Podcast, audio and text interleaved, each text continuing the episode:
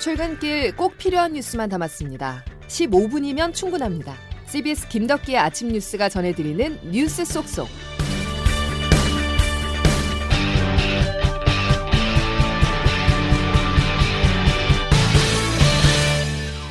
여러분 안녕하십니까? 2월 17일 김덕기 아침 뉴스입니다.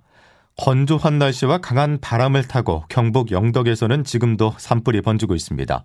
산불 대응 단계는 올해 첫 최고 수준인 3단계가 발령됐고 인근 주민 300여 명이 대피해 있는데요. 불길을 잡는데 어려움이 이어지고 있습니다. 현장 연결하겠습니다. 김대기 기자. 네, 산불 상황실에 나와 있습니다. 예, 밤새 진화 작업이 진행됐죠. 네, 어제 새벽 2시 경북 영덕에서 발생한 산불이 이틀째 꺼지지 않고 있는 가운데 산림당국이 지난 밤사이 야간 진화 작업을 펼쳤습니다. 당국은 공무원과 전문 진화대 등 모두 860여 명을 현장에 배치해 불길 확산을 저지하는 데 집중했습니다. 동남쪽으로 진행하는 산불이 5개 구역으로 둘러싸 각 구역마다 100여 명씩 투입해 방어선을 구축하면서 야간 진화 작업을 진행했습니다. 불이 산꼭대기로 옮겨가면서 진화에 어려움이 컸습니다. 이번 불은 인근 야산에서 지난 15일 새벽 4시 발생했다가 7시간여 만에 진화됐습니다.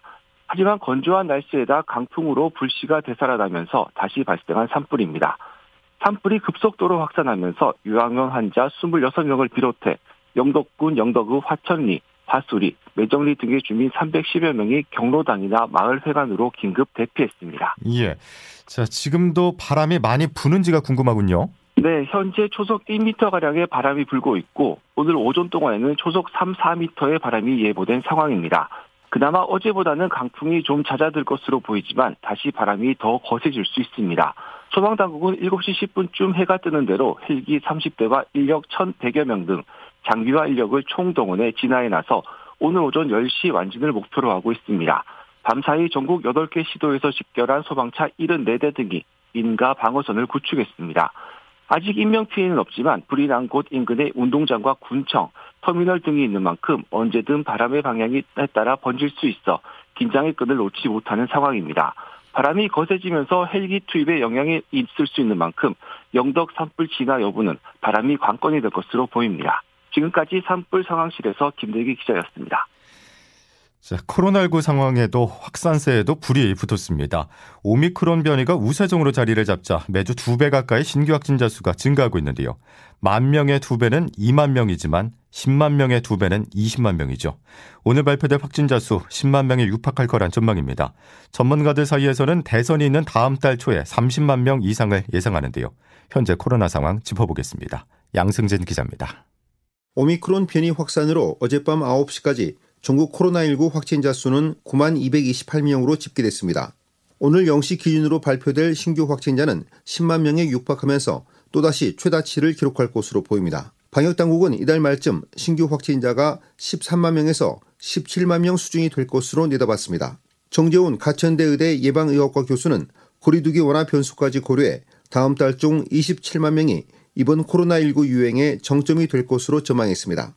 국가수리과학연구소는 다음 달 초 하루 최대 36만 명을 예측했습니다. 어제 위중증 환자는 313명으로 사흘째 300명대를 기록했습니다. 다행히도 확진자 수보다는 증가 속도가 느립니다. 손영래 중앙사고수습본부 사회전략반장입니다. 위중증 환자를 1,500명에서 2,000명 정도까지 감당할 수 있는 대응 여력을 감안할 때 안정적인 상황을 유지하고 있는 중입니다. 하지만 문제는 아직 오미크론 유행이 정점에 이르지 않았다는 점입니다. 오미크론 변이가 폭증하면서 방역당국은 다음 달 이후 정점 도달 시점은 물론 유행의 규모조차 예측하기 어려운 상황이라고 밝혔습니다. CBS 뉴스 양승길입니다. 앞으로 2, 3주가 최대 고비라는 분석입니다. 이 고비를 잘 넘겨야 유행의 정점도 빨리 오고 규모도 줄어들게 될 텐데요. 그래서 내일 발표될 거리두기 조정이 주목됩니다. 완화를 검토하고 있던 정부는 고심에 고심을 거듭하고 있는데요. 김부겸 국무총리입니다. 두 달 넘게 계속된 방역 강화 조치를 위해서 누적된 민생 경제의 피해와 아직도 정점을 알 수 없는 오미크론의 확산세 등 방역 상황을 함께 고려하여 결정해야 될 것 같습니다. 방역과 민생 경제라는 두 마리 토끼를 다 잡아야 하는 정부는 각계 의견을 수렴한 뒤 내일 사회적 거리두기 조정안을 발표할 계획입니다. 하루 10만 명 확진이 현실화하면서 개학이 우려됩니다. 교육부는 학교 내 집단 감염을 예방하기 위해서 등교 전 신속 항원 검사를 의무화하려 했었는데요. 하지만 학부모들의 반발이 이어지자 의무가 아닌 적극 권고로 한 발 물러섰습니다. 이러면서 강제 검사라는 논란은 떼어냈지만 실효성에는 물음표가 붙습니다. 조태임 기자의 보도입니다. 오미크론 대유행에 대비하는 학교 방역을 위해 다음 주부터 3월 말까지 전국 유치원생과 초중 고교생 그리고 교직원 등의 자가검사 키트가 제공됩니다. 등교 전 자가검사 키트를 이용한 선제 검사를 하라는 건데 의무는 아니고 권고사항입니다. 유은혜 교육부 장관입니다. 신속 항원 검사 키트는 일주일에 일요일 저녁과 수요일 저녁에 가정에서 등교 전 검사를 해주시길 부탁드리며 의무적으로 학부모와 학생들에게 요구하지는 않겠습니다. 학생들은 수요일과 일요일에 주 2회, 교직원은 일요일에 주 1회 신속 항원 검사를 하고 검사 결과는 자가진단 앱을 통해 학교와 공유합니다. 만일 양성이면 PCR 검사를 받아야 합니다. 정부는 신속 항원 검사를 의무화하려던 방침에서 학부모 반발 등을 고려해 적극 권고로 한 걸음 물러선 것인데 검사를 하지 않고도 등교가 가능하기 때문에 실효성이 떨어질 것이란 지적이 제기됩니다.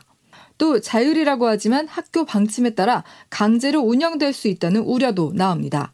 CBS 뉴스 조태임입니다. 코로나 정점을 예측할 수 없는 상황이 되자 20일 남은 대선의 방역이 최대 변수로 떠올랐습니다. 현 정부에 대한 책임론과 함께 코로나 유행 상황에 따라서 투표율에도 영향을 줄 수 있기 때문인데요. 여야는 오미크론 확산세에 촉각을 곤두세우고 있습니다. 이준규 기자가 취재했습니다.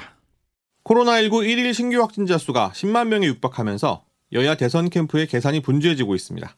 국가수리과학연구소에 따르면 대선이 열리는 다음 달 초 하루 신규 확진자 수가 최대 36만 명에 이를 것으로 예측되고 있기 때문입니다.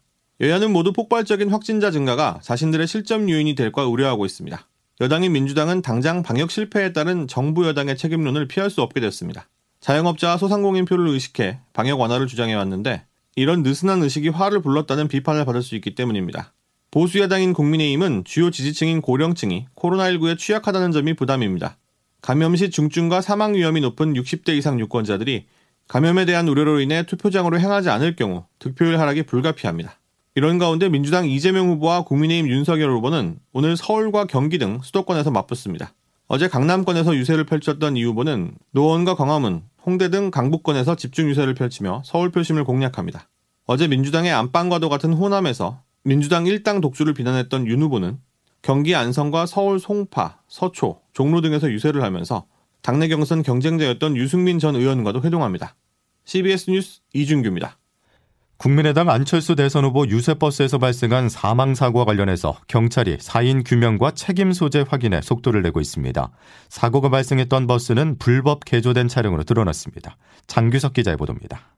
이번에 인명사고가 난 국민의당 유세 차량은 40인승 버스 전체를 광고로 랩핑한 것으로 외부에는 LED 전광판이 달려 있습니다. 이 전광판을 설치하려면 구조, 장치 변경 승인을 받아야 하는데 국토부는 해당 차량이 승인을 받지 않았다고 밝혔습니다. 불법 개조 차량이란 겁니다. 가스안전공사가 경찰과 함께 LED 전광판을 작동하기 위해 설치한 발전기를 돌려봤더니 30분 만에 차량 내부에서 고농도 일산화탄소가 검출됐습니다. 버스는 운전석 옆 창문을 제외한 모든 창문이 랩핑 필름으로 덮여 있어 환기가 전혀 되지 않았습니다.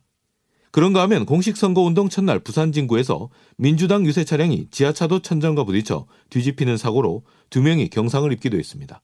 빡빡한 일정 속에 안전관리는 뒷전으로 밀려난 게 아닌지 본격 선거운동이 시작되면서 각 후보 진영에도 비상이 걸린 모습입니다. 한편 안철수 후보가 모든 일정을 취소하고 천안 당국대병원 장례식장에 마련된 빈소에서 조문객을 직접 맡고 있는데요. 어제 저녁에는 윤석열, 이재명 후보가 시간차를 두고 빈소를 직접 찾아 안 후보와 짧은 대화를 나누기도 했습니다. CBS 뉴스 장규석입니다. 박근혜 전 대통령이 퇴원 후 대구 달성군의 한 주택에 거주할 것으로 알려지면서 입주를 언제 할지가 관심입니다. 경호 경비협의가 본격화하면서 입주 시점이 임박해 보입니다. CBS 대구 방송 류현정 기자입니다. 오늘 경호처가 향후 경호경비 계획 논의차 대구를 방문해 경찰 달성군과 협의에 나설 것으로 알려졌습니다. 경호처가 향후 약 5년간 박 전 대통령 경호를 맡을 예정인 만큼 경호처의 대구 방문은 박 전 대통령의 달성군 입주 준비가 본격적으로 이뤄지고 있음을 시사합니다. 일각에선 대선 전인 3월 2일쯤 거처를 옮길 거란 예상이 나오고 있는데요.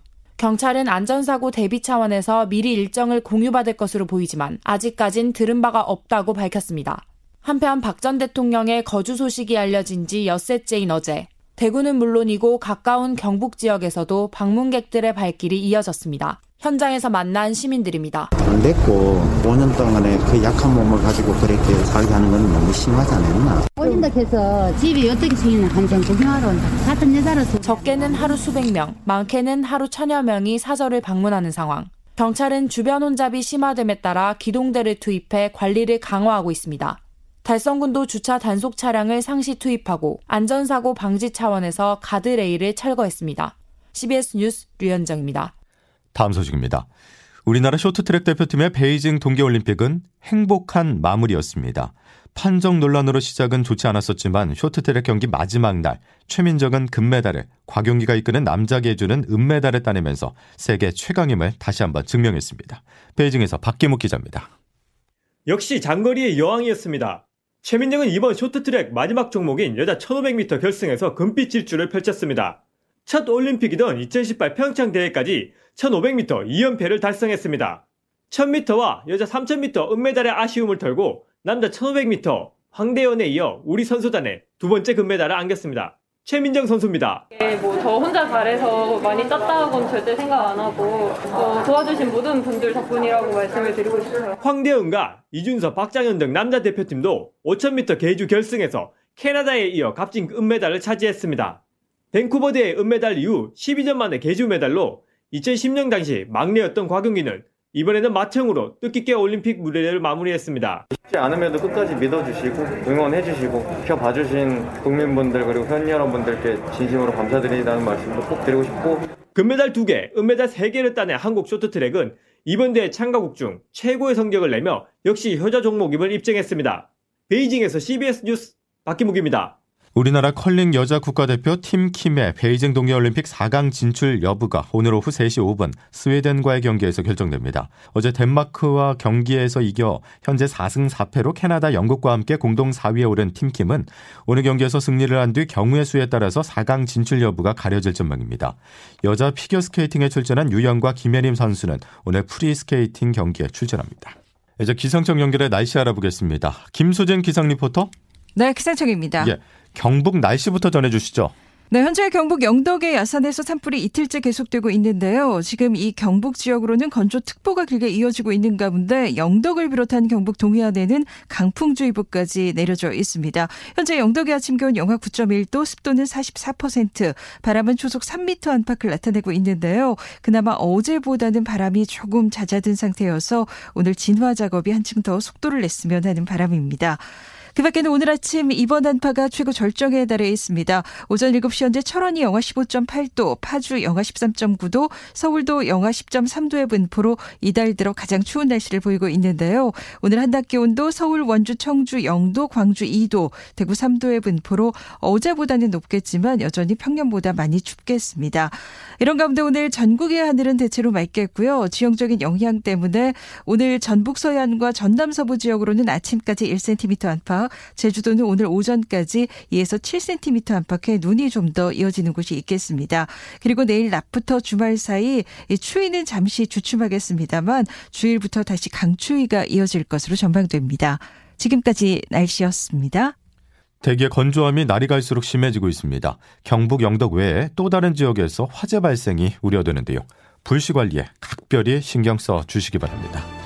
목요일 김덕희 아침 뉴스 여기까지입니다. 내일 다시 뵙겠습니다. 고맙습니다.